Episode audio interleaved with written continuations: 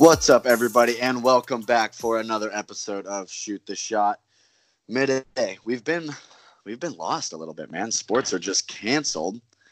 You could say we've been on a bit of a hiatus, us being a sports podcast, and uh, I don't know if you've heard, but there's some kind of a pandemic going on that has put a big old pause button on most of the planet. So yeah, it also put a pause button on us, but we're here, we're here, and we're back.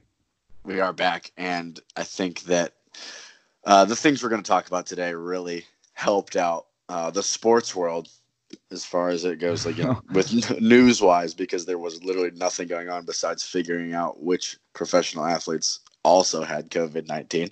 Right. Um, so I think that it was kind of a breath of fresh air in the sports world that NFL free agency uh, got underway Tuesday around 4 p.m. I believe. mm-hmm. Um, of course, lots of deals um, were kind of agreed upon on Monday, I believe, because that's when they are legally allowed to start uh, talking to the free agent players. Yeah, they called it legal tampering. Legal tampering. I, I like was that. funny. Yeah, so it's not none of that Magic Johnson stuff. No, or LeBron, or you know, the entire the entire NBA. If we're being honest. Right. So let's uh let's start midday. Um just kind of talking about there was two ginormous trades. Uh, I think one was a little uh, less shocking, uh, being the Stefon Diggs one, and then one more shocking, obviously D Hop moving from yeah. Houston. Uh, so let's start. Let's start with Diggs first because I think that the entire NFL world kind of knew that Stefon Diggs was not happy in Minnesota. Uh, True. This He- this past season. He made that pretty clear himself. Yeah, he. I mean, I don't even remember what specifically happened, but he just kind of started acting like uh, like a prima donna. Like what was it? A couple weeks in, or was it was it in the uh, preseason? I think it was a little both. It kind of carried over. It was the whole beginning of the year when he was really not producing at all for the first like six weeks, which fortunately for yours truly led to his fantasy trade value uh, going way down, and I scooped him up for a low price. But as we always say, no one cares about your fantasy team, especially in March when there's no sports. Um, but yeah, he was kind of bitching and moaning to his coach or whatever. Didn't like the targets he was getting, and then his his production and targets kind of picked up. And uh, I guess that wasn't enough to repair the relationship, though. Yeah, and it also helped with Thielen being banged up a little bit too. He kind of became the Right. only receiver, um, you know, that Cousins had some sort of rapport with. Mhm. Uh, so he gets sent to the Buffalo Bills. Um, him along with a seventh round, a 2027th round pick, in exchange for a 2020 first, fifth, and sixth round pick, and a 2021 fourth round pick. Mm. Um, it's always weird when they just trade picks and there's not another player involved. Yes, this is something we we mentioned this before the pod, but the NBA you have to match the contracts uh, with actual human beings and not eighth graders, whereas in the NFL you can just ship out a player for essentially nothing. I mean, I don't. I'm not too sure what Diggs's contract situation is, um, you know, as we speak. But you know, he's got a pretty good resume. Um, people know. I, I wouldn't say he's a top ten receiver in the league, but he's probably in that 11 to 15 range. Yeah, I would agree. He's a, an upper level Mhm. receiver, definitely. No doubt. No doubt. And he's had two back to back thousand yard seasons. Uh, this one, you know, and it's funny because I, he did struggle. And you mentioned this. He struggled at the beginning of the year. And hmm maybe they looked at that and they were like, you know, we still found a way to make it to the playoffs, even with Diggs struggling a little bit. Um, they obviously lost their offensive coordinator, though. So I, I, I don't know. Like you're okay rolling with just you know Dalvin Cook and Adam Thielen and just having like a one-two offensive punch with Kirk Cousins, I guess. Yes, who they extended as well. Mm-hmm. So they Two two more years for- on him. right a couple more years of Kirk Cousins ball in Minnesota. Um, I just looked it up, and Diggs has four more full seasons. He just signed an extension with the Vikings So the Bills get him through 2023, it looks like. So really a good move for the Bills. Oh, I agree. By NFL standards, they gave up a lot. When you give up a first round pick in any year, it's deemed as uh, a hefty price to pay. But at the same time, they were a pretty good team, so their pick isn't. It's not like it's a top ten pick, and yeah, I get that this draft is a little bit deep at receiver, but I'm I'm usually in the camp of you go with the proven talent versus the young rookie who may or may not pick up the NFL systems or the speed of the game. So I, I like it for the Bills. Right. It's a lot easier, I think, in the NBA to go with the rookie for some reason um, than yeah. it is to go with the the proven veteran that you know has come off the bench his whole career with 10 points a game, but for some reason they just love the fact that these kids are 19 years old. Yeah, it's that untapped potential which yeah. drives the market so high. But I mean, the the Bills really like they didn't really need to have all those picks, I guess, because like you said, they were a good team. They have a good defense. A lot of those defensive players coming back. Um, they still have their quarterback on a rookie deal. They've got a young running back who kind of showed some signs of uh, promise in Devin Singletary. Mm. Yes, uh, and then and then Cole Beasley, John Brown. So like they needed that like you know that number one receiver to really put them over the top. I think that when people talked about the Bills offense, I know last year talking to my cousin, I said you guys just need an explosive player, and I think Stefon Diggs might be that for them. Yeah, no question. It's uh, it really brings them uh, to like a full complement of weapons on offense. The big question now is is Josh Allen going to be able to hit those targets? Yeah, I, I mean another year of development and you know his accuracy I think got a little bit better last year. He definitely stayed in the pocket way more than he did in his rookie season. Yep. Um, but I think I mean I think that we might both be in agreement here that it was probably a better move for the Bills getting a proven, you know, like I said, top 15 receiver than, mm-hmm. you know, mm-hmm. just hoarding a bunch of draft picks and, and trading a guy like that away uh, as the Minnesota Vikings. But let's move on to the to the bigger one, Midday. I think the more yeah. surprising one as well. Oh, uh, definitely. So the Houston Texans and I, I, just heard this on a on a podcast today actually. Um, the first news that came out was that the Cardinals traded David Johnson to the Texans.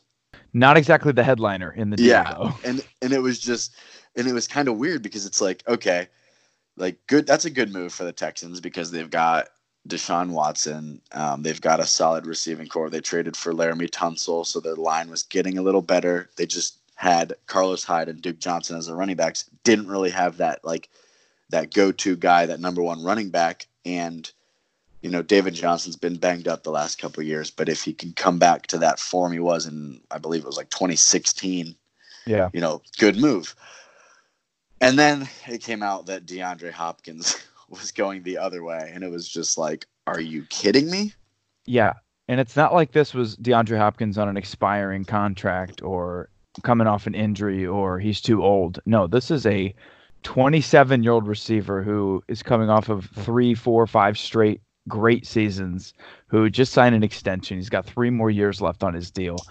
And I don't really know. I can't, I still cannot find the logic in it if you're a Texans fan, right?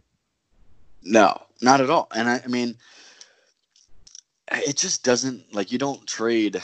I mean, he's their best offensive player in my opinion. Like I know Deshaun Watson is very good at what he does, but how good's he going to be without DeAndre Hopkins?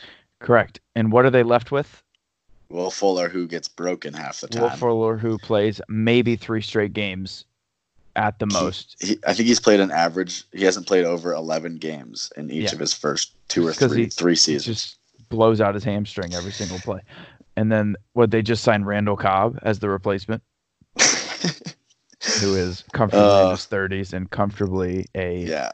third best receiver on any team. He's at not, his peak. Yeah, he's not returning to his to his Packer days down in Houston. I'm afraid. I um, I, I mean I hope so. Good, you know, good luck. But yeah, I don't I don't see it. but the fa- I mean, just touching back on that Diggs trade for a minute, like the Bills gave up a first rounder for him, and you know the Texans give up a top three receiver, like no, unquestionable top three receiver in the game, and a Yeah. fourth round pick, and don't even get a first back with a running back who is injury prone. Um, I mean, I don't know. I feel like they could have just they could have at least tried to get a first back for him. Maybe not the second and the fourth. Like I mean, I would have taken. I don't. I, I don't think like an NFL GM, but I feel like I would have taken a first over a second and a next year fourth. every day of the week. Because even if you don't plan to use that first round pick, you can shop it around even more, and it's it just holds so much more value. Yeah. so maybe you could go get a player. and then you have two of them. Yeah, exactly, exactly. It's this is a danger you run into with when you have your head coach also be the GM. Because I think now it's coming out that like if basically if the head coach doesn't like you as a person, he'll ship you out. He doesn't care. Mm-hmm. Or at least that's And- what Jaelen Strong's claiming. Yeah, and it's just it's nuts. I mean, so last three seasons is really where I'd say DeAndre Hopkins has kind of taken that. You know, he's an arguable top receiver in the league. I'd say, you know, the last three years. Yeah. Um, so over that span, he is at uh, 31 touchdowns. Okay, 315 receptions. That's an average of 105 a season.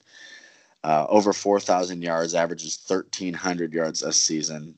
So 10 touchdowns, 1,300 yards, 105 catches. Yeah, that's and pretty good. and you didn't get a first round pick for him. I'm just scratching my head a little bit. Yeah, and he's currently the 12th highest paid receiver in the league. So you're getting top three talent for 12th money. I mean, he, yikes! It's a big yikes for the Houston Texans. is all I'm gonna say. I mean, even if David Johnson goes back to, you know, what he was in 2016, do you think it's worth it? No, because I think receivers are more valuable than running backs. I think running backs are a dime a dozen, and you really shouldn't give running backs massive contracts. I think there's a lot of uh, evidence to support that claim too. I mean, look at the Rams; they don't have any money because they paid Todd Gurley all that, and he's, you know, a shell of himself because that's Mhm. just the shelf life of running backs is so short. And if you sign them to these long six-year contracts or whatever they do, it's like you're getting two and a half good years if you're lucky if they stay healthy and that's a position that gets hurt all the time so And it seems like more teams are going to um, a split backfield. Like you, more Yeah. and more guys are doing, you know, what kind of what the Chargers did the last last season with Melvin Gordon and Austin Ekeler. I know Melvin Gordon sat out um, about half the year, but when he came back, it was like one of the guys kind of gets a bulk of the carries.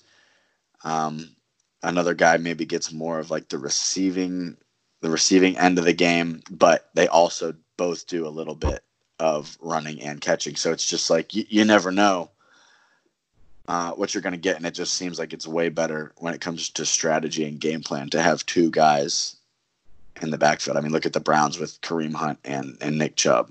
exactly and it keeps both guys as fresh as possible the whole season Yeah, and especially when you know you've got the the negotiating of the CBA now to add a, a 17th game and then yeah um, you know, another playoff game in there now. Yeah, like you're trying to play. What would it be now? It would be almost 21 games. It'd be 20. So let's talk real quick, Midday, just about like what you think this does for both teams. So let's start. I mean, start with the Texans. Um, you know, playoff team. Okay, last year, obviously hmm and I mentioned how I think that DeAndre Hopkins was the best offensive player on their team. So now, what what do you make of the Texans going into 2020, assuming that we're going to have an NFL season? yeah assuming that the coronavirus does not take away all of our sports for the entire calendar year. I don't see the texans regardless of i obviously haven't studied their schedule but regardless of who they play i don't see them winning more than eight games. I mean they lost their most valuable player. I agree with that statement as well. Yeah, and you know i just don't see running backs like David Johnson being difference makers as far as winning games, the way that I would view DeAndre Hopkins.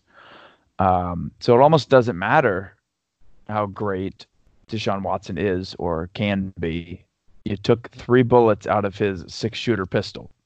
So mm-hmm. there's not a whole lot left there. And they already weren't overly impressive last year to begin with, to be honest. But yeah, outlook is pretty bleak for the Texans. I would say right around that seven, eight, eight win mark. If they get to nine wins, that'll be crazy. Again, not not sure what their schedule looks like, but they definitely got worse, and I think that's the conclusion that we are both uh, coming to. Yeah. As far as the Cardinals, I think that offensively they look pretty pretty scary. Mm-hmm. Um, you got Kyler Murray running around back there, coming into his second year. Um, I wouldn't say he struggled in the beginning of the year, but obviously, I mean, the transition to the NFL is just different. So it took him a little bit kind of to get to where he wanted to be, I think. Um, but then they added Kenyan Drake, who killed it for him. Yeah, I think they got him in week nine and just took over the backfield. David Johnson was even healthy, and Kenyan Drake just came in and was like, "Yeah, you know what? I'm gonna uh, come in and take 18 carries a game for the next seven weeks. Yeah. And you're not going to touch the ball. We scored four touchdowns against the Browns. So. yeah, we come on, dude. Let's just forget about the past. Yeah, you're right. It's March. it's March. I can't. I can't be worried about that. So, you got Kyler. You've got De, uh, Kenyan Drake. They add DeAndre Hopkins. You still have Larry Fitzgerald, and you know, surprisingly, Christian Kirk had a great year last year too. He's still mm-hmm. very young. I think he's like 24 years old. So they've got some weapons, and their offense was not slow last year. Like they got stuff done. They put numbers up on teams. So I'm very, I think, excited to see what the Cardinals bring. Unfortunately, they're not in such an easy division. True. Um, but I think it'll be fun. What do you think about the Cardinals? Yeah, I like the move for the Cardinals a lot. I think anytime you have a young quarterback who just won Offensive Rookie of the Year, uh, it's best to get him the most help you can possible. And I think acquiring DeAndre Hopkins would fall under that category. And you mentioned Kenyan Drake, killed it for him. Eight touchdowns in eight games. That's a pretty good rate. Um, obviously, don't expect that every single year. But yeah, they're good in the backfield. Kyler is pretty dynamic himself. And I mean, another year of Kingsbury and Kyler working together should bode well for them. I think their division is on the tough side, but they're um, they're trending up. Their stock is up, and I think a few other teams in their division are maybe trending down, like the Rams per se. But yeah, I think they're they're in great shape for the future, and I think they definitely won this trade, hands down. Uh, you know, moving on a little bit from the from the trades. Um, couple of franchise tags that I want to just talk to you about, Mayday. Just kind of get your uh, your look on them. Um, mm-hmm. Starting in Ohio, the Bengals actually franchise tagged AJ Green, which the franchise tag is the top five players at that position, the average that they are paid for that year. That is correct. So last year in 2019, the tag value for wide receivers was $16.7 million. That's a good year. Do you think AJ Green is worth that franchise tag, even for this one season? Do you think the Bengals should have, you know, gone ahead and, and hit him with that franchise tag? So, my opinion on what the Bengals should have done with AJ Green is probably trade him last season. Um, I get why they didn't a little bit because I think his value was low because he was injured at the time. So maybe their theory is we'll just we'll just tag him and then try to ship him out this year. I can't believe they want to play it out, right? I don't know if they know if they feel like getting I mean, Joe Burrow is going to make them competitive, you know. Yeah, he's 31 clearly, I mean, and he'll be 32 before the start of this season. So yeah. going not, into the 2020 season, he's going to be 32 years old. He's not going to get any better. No, and like he's just been so unhealthy. Which I feel bad because he was incredible. He's a oh, really Oh, yeah. receiver. I mean, he was up there in that top five discussion, you know, for the first what five years of his career, probably six, five, six years of his Yeah. career. Definitely, definitely. So, you know, that's one that I, I think I would have agreed with agreed with you on, and just said, you know, they definitely should have traded him middle of the year, beginning of the year last year, when they kind of saw where they where their team was headed. Tried to get something for him, you know, third round pick, second round pick. Uh, you never know. I mean, we didn't even know when he was coming back, so some team might have taken that risk. Right. Um, the other one is right.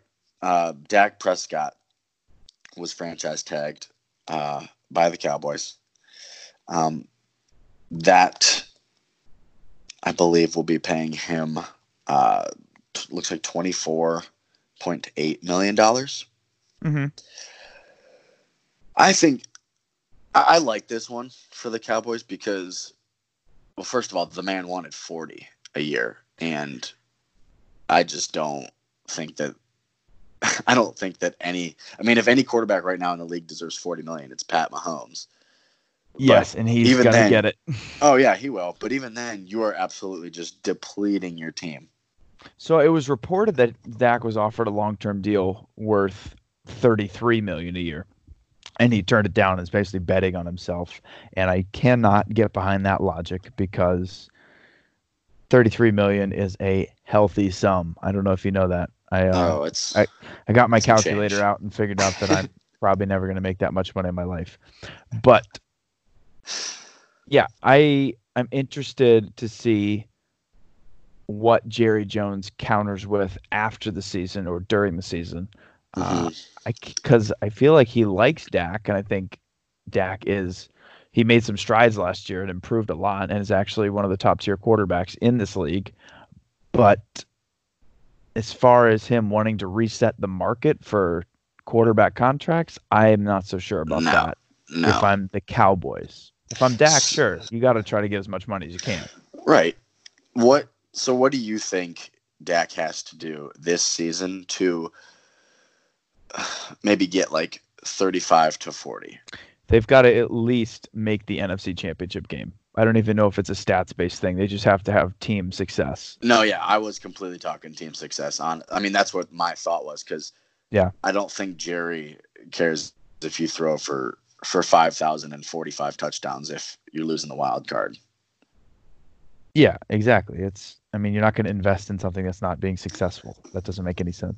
Yeah, I think that they need to show at least that they're taking that that next step past, you know, just making the playoffs and losing first round. Um so yeah, okay, so you said make the the NFC championship game. I think that's a good that's a good, you know, area Yeah. um, for him to maybe make that much. Um, they do have Zeke and Amari Cooper now locked up. Uh, and you know Jerry's not afraid to spend money. Nope, shouldn't be. So, so let's let's move on to some of the free agent, um, the free agent quarterbacks. Uh, lots of quarterback movement this year, midday. It's kind of exciting. I, I, I really enjoyed it. It's remarkable, honestly. It's like Um, half half the league switching quarterbacks. So let's. I'm gonna give you. Let's play a little game, I love games. and we're gonna. I mean, we're gonna talk about each one for you know a short period of time, but I'm gonna give you a. Um, you know, kind of like a good fit, bad fit. Um, and then I want you to give me your your two cents on what you think. All right, I've got money. So, starting off, uh, we're going to start with Marcus Mariota. He's going to the Oakland Raiders, which, I mean, it surprised me, but I think what they're trying to do is create some competition uh, at the quarterback position and just see, you know, what the, maybe the highest level they could get out of each of those guys before they throw one of them on the field to, to start the 2020 season. Yeah. Um, so I, I think that, you know, I think that I'm going to say good fit. Um, just as far as like, I don't think I trust Derek Carr that much, but I also can't say I trust Mariota that much. So I like the fact that they're bringing two quarterbacks in to compete against each other in the mm-hmm. offseason. It's not just like one of those, all right, well, Derek Carr's, you know, knows he's got the job locked up, so he doesn't have to worry about getting better. Right. He doesn't have, um, what they have, Peterman, Nate Peterman pushing him like right. last year. Um, yeah, as far as this, I think I think it's a good fit in a backup role. Like you said, the competition's always good. Um, as far as him potentially being a starter, I don't really see that as a reality. I think this is more of a Jon Gruden remembers when he was doing his Gruden camp and he really liked Mariota then. So I think he just wants him in the locker room. I, I mean, I'm I don't doubt that Mariota's a smart guy and has a lot to offer in a quarterback's room. So I think that sometimes can be mm-hmm. understated.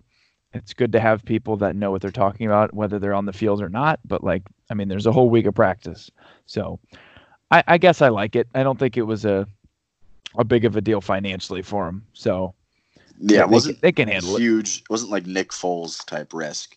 True. Um. So, oh, and we we will talk about Nick Foles here in a second, but uh, Teddy Bridgewater moving from New Orleans, taking a three-year, $63 million deal with the Carolina Panthers, which obviously, you know, opens up Cam Newton to now being moved, which will have to be via trade. Um, but as we sit here, you know, on this Wednesday evening, he has not been moved yet. Um, mm-hmm. But let's talk about Bridgewater first. I think I like this move because he's still somewhat young. Um, you know, there's definitely some risk still involved because he did have the the knee issues in Minnesota. Uh, but kind of, I mean, in New Orleans proved some people wrong when Drew Brees went down and he came out and went five and zero oh in that time frame. Um. So yeah, I mean, I I like it because I don't like Cam Newton if I'm going to be honest. You're afraid of the shoulder. I am, and I just think he's too banged up. Um, I don't know. I don't know if he's even going to start anywhere. I mean, where wow. where is there for him to start? Wow. I would start Jameis Winston over Cam Newton. That is not as crazy as you might think. But I I still think Cam has plenty to offer. I think he had a lot of time to recover from this. I think I th- honestly thought the Bears were a good fit for Cam, but turns out they're not doing that. But back to Teddy Bridgewater, which is who we're supposed to be talking about. I think this is kind of a a good for Teddy is my response. I'm mm-hmm. happy for him because his career. I mean, he went 11 and five with the Vikings that one year and then blew his knee off his leg basically. So I mean, he was in line to get a contract like this, and then it looked like his career was maybe totally derailed. And then he comes in for five games, and we doubted him on this podcast. We said, I mean, they'd be lucky to squeak by with two wins. That would be great for him. And he ends up goes out and wins all five, um, with good completion percentage. Doesn't make a ton of mistakes. So Prove the professional Teddy. speakers, the professional uh, yeah. analysts wrong. yeah, the, the, pro, the pro analysts, and our seventh year salary. Yeah. Um, but yeah, uh, good for Teddy. But I don't think this is great for the Panthers because I'm still a little bit of a doubter as far as his capability to win against the top tier teams. Uh, the Panthers are obviously a downgrade elsewhere from the Saints, so I'm yeah. happy but the Panthers this feels like a little bit of an overpay. Yeah, it's and it's not. I mean, it doesn't look like it's an. It's not an easy division, and it doesn't look like it's going to get any easier. Um, so, you know, with that being said, I think yeah, good for him. I think it's a good fit. Um, just because I think it was time to move on from Cam Newton. Um, but next, let's go to uh, to Philip Rivers another very interesting one. He's getting a one-year, twenty-five million dollar deal from the Indianapolis Colts, who started Jacoby Brissett last year. This one is very intriguing to me. Uh, I don't, I don't know if he's got as many weapons as he did in. Oh, oh my god, I almost said San Diego in LA. Rip. That's where they've always been in my heart. That's true. They're they're still there. Um, because you know you got Keenan Allen, Hunter Henry, both those running backs, which you know obviously Melvin Gordon isn't signed anywhere yet, so it doesn't look like he's going back to San Diego. Oh my gosh, I said it again. But anyway, back to Philip Rivers coming to the Colts. He's gonna have a better O line. He's got Marlon Mack, who you know above average running back. Sure. He's got T.Y. Hilton. Uh, Pascal, I think his name is Eric. Pa- nope, Siakam. maybe. Eric Pascal. That's a guy on the Warriors. He is an NBA player. Yep. So I'm wrong, but there's a receiver named Pascal, Pascal, I something. Zach. Zach, yes. So they've got some weapons on the Colts, you know, offense. I'm not going to say that it's totally barren, but Mm. uh, the offensive line, I think, is what's really going to make the difference for him there. So I'm very curious to see how this plays out. I think it's a great fit uh, for the Colts because Jacoby Brissett just wasn't really getting it done. Yeah, I I agree that I think it's a slight upgrade from Brissett, even though he, I think, kind of his numbers dipped because he was a little bit injured. But Philip Rivers really kind of looked like his arm might have been a little bit dead last year, but he still threw for 4,600 yards, 23 touchdowns. The only thing that was different was his picks were a little bit up. Um, Oh, he's Yeah. al- always up in the pick. always up in the picks. Yeah, he's uh, a risk taker, but that's why people love him. And his trash talk's fun, and he's got 35 kids. So Philip Rivers, uh, the Colts may not be barren, and Philip Rivers most certainly is not either. so uh, Drew Brees last one not well not really the last one but uh, Drew Brees is just signing a two year fifty million dollar deal to come back to the Saints so looks like that might be his retirement contract Mhm. um, not gonna you know say that's a sure thing but you know when you're already 40 41 years old um, signing a two year deal 50 million dollars looks like you're going to end his career in New Orleans which you know that's good because that's two more years of Mike Thomas being a uh, top three receiver in the league that's a very good point. so lastly Miday this isn't confirmed yet because he himself has not come out and said yep this is where i'm going to play so part of me kind of hopes he just retires, and I think that'd be absolutely hilarious. oh my goodness. But Tom Brady is basically just being forced to go to the Tampa Bay Buccaneers. I mean, that's what it seems like because all these teams are just pulling out of the running. And I just don't know how to feel about it because it's just Tampa Bay. Like, like all you think about is Jameis Winston throwing 30 interceptions every year. Um, but I guess when you you know pick it apart, they've got great receivers. Um, they might be adding Antonio Brown if this is true, because I guess him, Antonio Brown, and Tom Brady are like best friends or or something. Is he not in prison? No. So I was wondering that too. Why did the uh, the whole like investigation just stop when teams stopped being interested in him? Yeah, I don't know. There's something going on there. Very very confusing. Um. So he's got you know the the two receivers. They've got two great tight ends, Cameron Brate, OJ Howard. Uh, I think this could be a team that might upgrade the running back position with like a Melvin Gordon. Ooh, That would be super interesting if they got Melvin Gordon. you are uh, and then- tickling my fancy right now. yeah, like that would be that would be intense if you add Antonio Brown and Melvin Gordon to this already pretty elusive offense. Mm. It would be very interesting because they do have a decent defense. Mm. And But- Bruce Arians has got a great hat. he does wear a good hat, nice goatee. Um, this division would be, you know, pretty fun with the Saints, Falcons, uh, Tampa Bay with Tom Brady, and then Bridgewater leading the charge in Carolina. What do you think about the the, the Brady to Tampa Bay rumors slash you know sure things? I think it's all but confirmed. yeah, but yeah, um, we could have a quick moment of silence for our friend Dan, who is going through it right now still.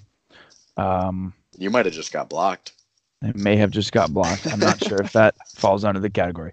But yeah, um, it's weird. It's weird to think Tom Brady won't be playing in Foxborough this year, uh, especially for a team that's jerseys are as ugly as Tampa Bay's are. Mm, mhm. But yeah, I mean, this is what he wanted. This is what he was rumored to want, I should say, in New England was the weapons on offense because he's, you know, also not going to improve when you're in your 40s uh, as a professional athlete. So you need a little bit extra help around you. So he got the help around him. He's got two of the most talented receivers and most productive receivers last year. So I guess we shall see. I think it's a good move if I'm Tampa Bay because you're damn sure you're going to sell jerseys. Yeah, it reminds me a lot of, uh, you know, back in the day watching Joe Montana switch teams. Yeah, people seem to forget about it. A lot of guys have done that. Well, no, but it, it real for real. Uh, I was talking to a guy at work today, and, and he mentioned that, and he said, you know, at the time, Joe Montana was the best ever, and for him to kind of get pushed out, which I didn't know this, he got pushed out by San Francisco. They basically said, you know what, we're handing the keys to Steve Young, which obviously proved to be not so bad.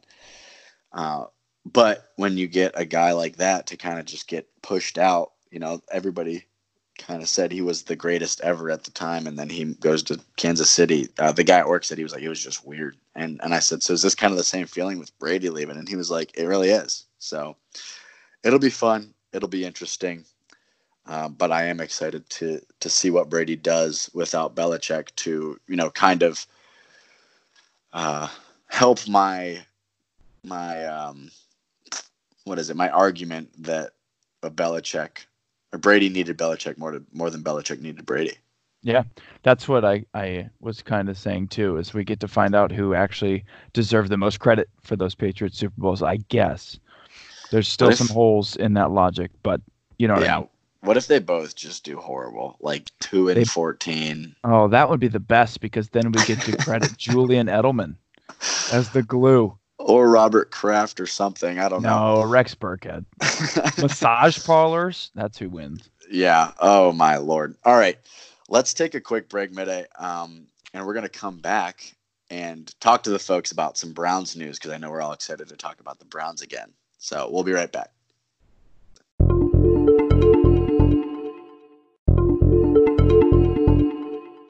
All right, we are back, and I think with uh, you know the topic that most of you tune in to hear, we're here to talk about some Browns free agent signings. Um, you know, Browns coming in hot day one of free agency with three Scorching. scorching three big uh, signings. I think that um, a lot of Browns fans, I think, are shocked by because we actually did some competent stuff uh, during the free agency period. Um, started it off signing Austin Hooper, uh, the tight end from the Atlanta Falcons, uh, to a four-year, forty-two million dollar deal.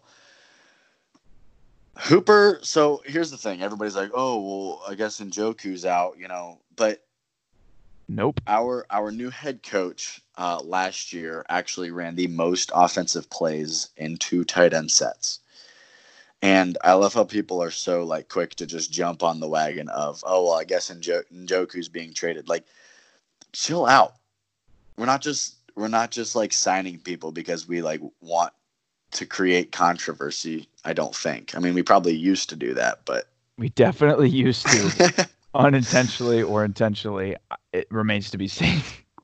So, but I mean, like, as soon as it was reported that Stefanski ran the most offensive plays with two tight end sets, it's like, okay, that's why we want two competent tight ends. We don't want to be throwing out, you know, our left, our third string left tackle to play tight end because so many got hurt last year. So- true. Love the signing. Uh, Hooper's coming off of his best year as a pro. Um, most receptions, most receiving yards, most receiving touchdowns. Had 41 first downs.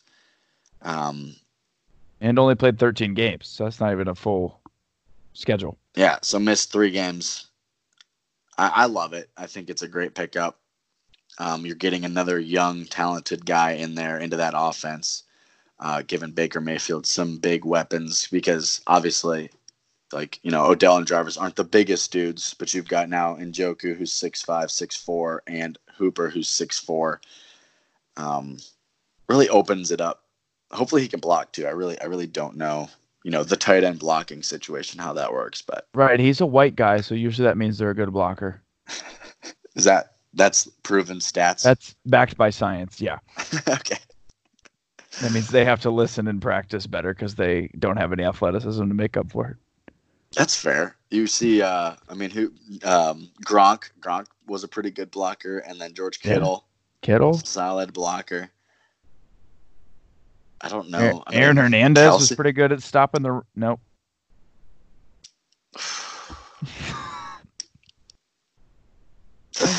I think I, I, I didn't really know what to what to say to that, where to go with that. Um, it's fine. The moment of silence is probably best. Moment of silence for Odin Lloyd. I love it. So that's the the first signing, and then we, you know, went towards more of a need, I'd say, and went offensive tackle. Um, and Jack Conklin, I couldn't say his name when I when I first. I was like Conchell Conklin. the magic coach. Yeah, so he's coming from Tennessee, who obviously had some success last year, um, making it to the AFC Championship game. They ran the ball pretty decent too, didn't they, Miday? They definitely ran the ball a lot. And guess what we're going to do this year? The same thing. Run the ball more than we did last year because now we have Kareem Hunt and Nick Chubb for the whole season and a coach who knows what he's doing. Oh, and he likes to run the ball. See Dalvin Cook first 16 games of last year. I really like Conklin. Um, I think he's going to play right tackle, I believe.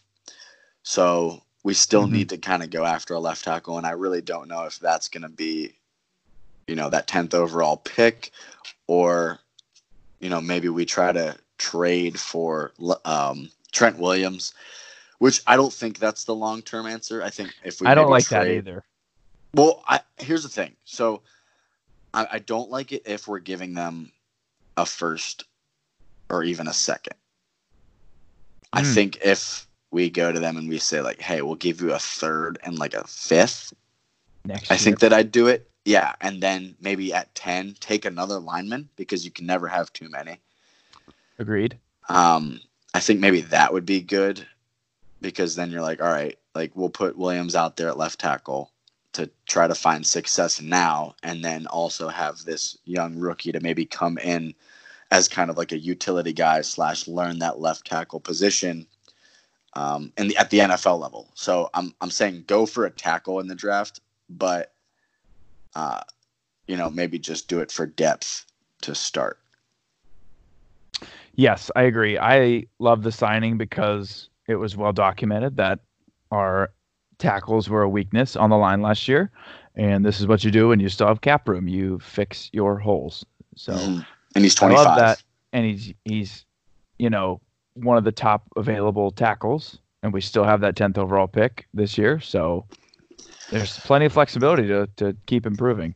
And yeah. I love to see finally a front office and a coach and ownership, even though I don't really like the Haslams, but you know, all on the same page a little bit here, and we're following a formula. We are getting players that make sense.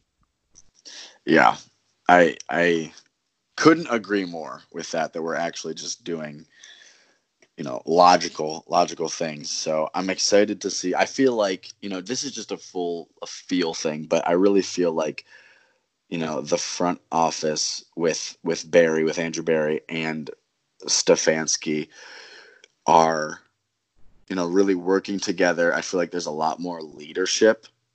Yes. Than, you know, maybe last year. Like we were all super excited for Freddie. I'm not even gonna deny it. Like we thought it was gonna work out. But it really came down to the fact that it just didn't seem like he had any leadership skills whatsoever. And Dorsey obviously was just super, you know, almost selfish. Like he just was like, I'm gonna do things my way and nobody's gonna tell me how to, you know, how to how else to do them. And the Haslams obviously didn't like that. Um, right. I think the Chiefs didn't like that either when they fired him. So he's had a history of it. Uh, we thank him. Yeah, we thank him for bringing in all this talent, but you know, it's time to move on to to bigger and better things. The last signing, I think, that is kind of under the radar. Uh, a lot of people are, you know, making the jokes about it, saying like Baker's job is in trouble, which I don't agree, but it makes me feel a little bit better, you know, if Baker were to get hurt, knock on wood. Um, but we signed Case Keenum to a three year, $18 million deal, which is good because you're bringing in a nice veteran backup who's also had that, um, the starter uh, experience. Um, mm-hmm. I mean, mm-hmm. he's been to an NFC championship game uh, with Stefanski actually as the O coordinator, I believe, of that team. That is correct um, or at least the quarterback coach. But anyway, he's had experience working with him before. Uh, he's also been on multiple teams, so he really brings that um, NFL overall NFL locker room experience, which is great to have um, behind Baker. You know, hopefully to help him help him grow at the quarterback position. Yeah, I think so, it's it's similar to the Mariota and Derek Carr thing. Is you actually have legitimate NFL talent to uh, push you in practice and OTAs and off-season workouts, all that stuff. And mm-hmm. then it's the same as Mariota, where it's as you already mentioned, someone with experience who's uh, got the the right mindset, maybe a little bit more valuable than Garrett Gilbert as a backup yeah. quarterback. So yeah, and I mean to be fair, I think though Mariota, like I'm not going to say Mariota doesn't have a shot at starting because I honestly think that they brought him in to compete for the starting job because I yeah. don't think they trust Derek Carr all that much. But Case Keenum, to be clear, was definitely not brought in to steal the job from Baker Mayfield. So all you no. fans out there that are freaking out, chill out. If he was brought in to take the job, they would have paid him more than six million a year. Yeah, right. He's he's getting paid to be a nice 12th uh, 12th man on the bench. So nothing wrong with it either. No, he's like uh he's like Quinn Cook. Whoa, cross sport references. Okay. I don't even know. I just thought of the first guy that maybe doesn't play all that much on a team that might be like 10th, like ninth, 10th man on the bench. Not oh, bad. I missed the NBA. Yeah, that's a fat retweet. So hopefully we'll be able to get back into it soon.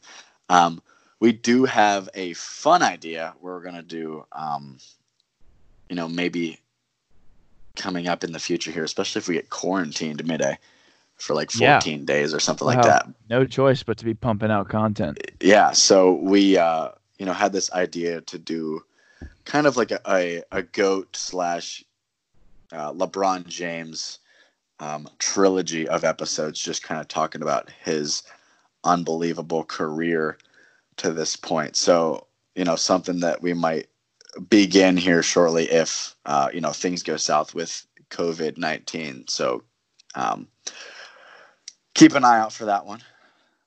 Miday. Any final words um, to the people? Stay safe out there. Use the hand sanitizer. Definitely, as a as a food safety professional and a professional scientist. Oh, that's right. Please stop being gross. Don't cough on people. Don't rub up against people Wash your freaking hands and we'll all be okay. I couldn't have said it better myself. And I think we're going to leave you folks on that one. Everybody stay safe out there and have a fantastic rest of your week.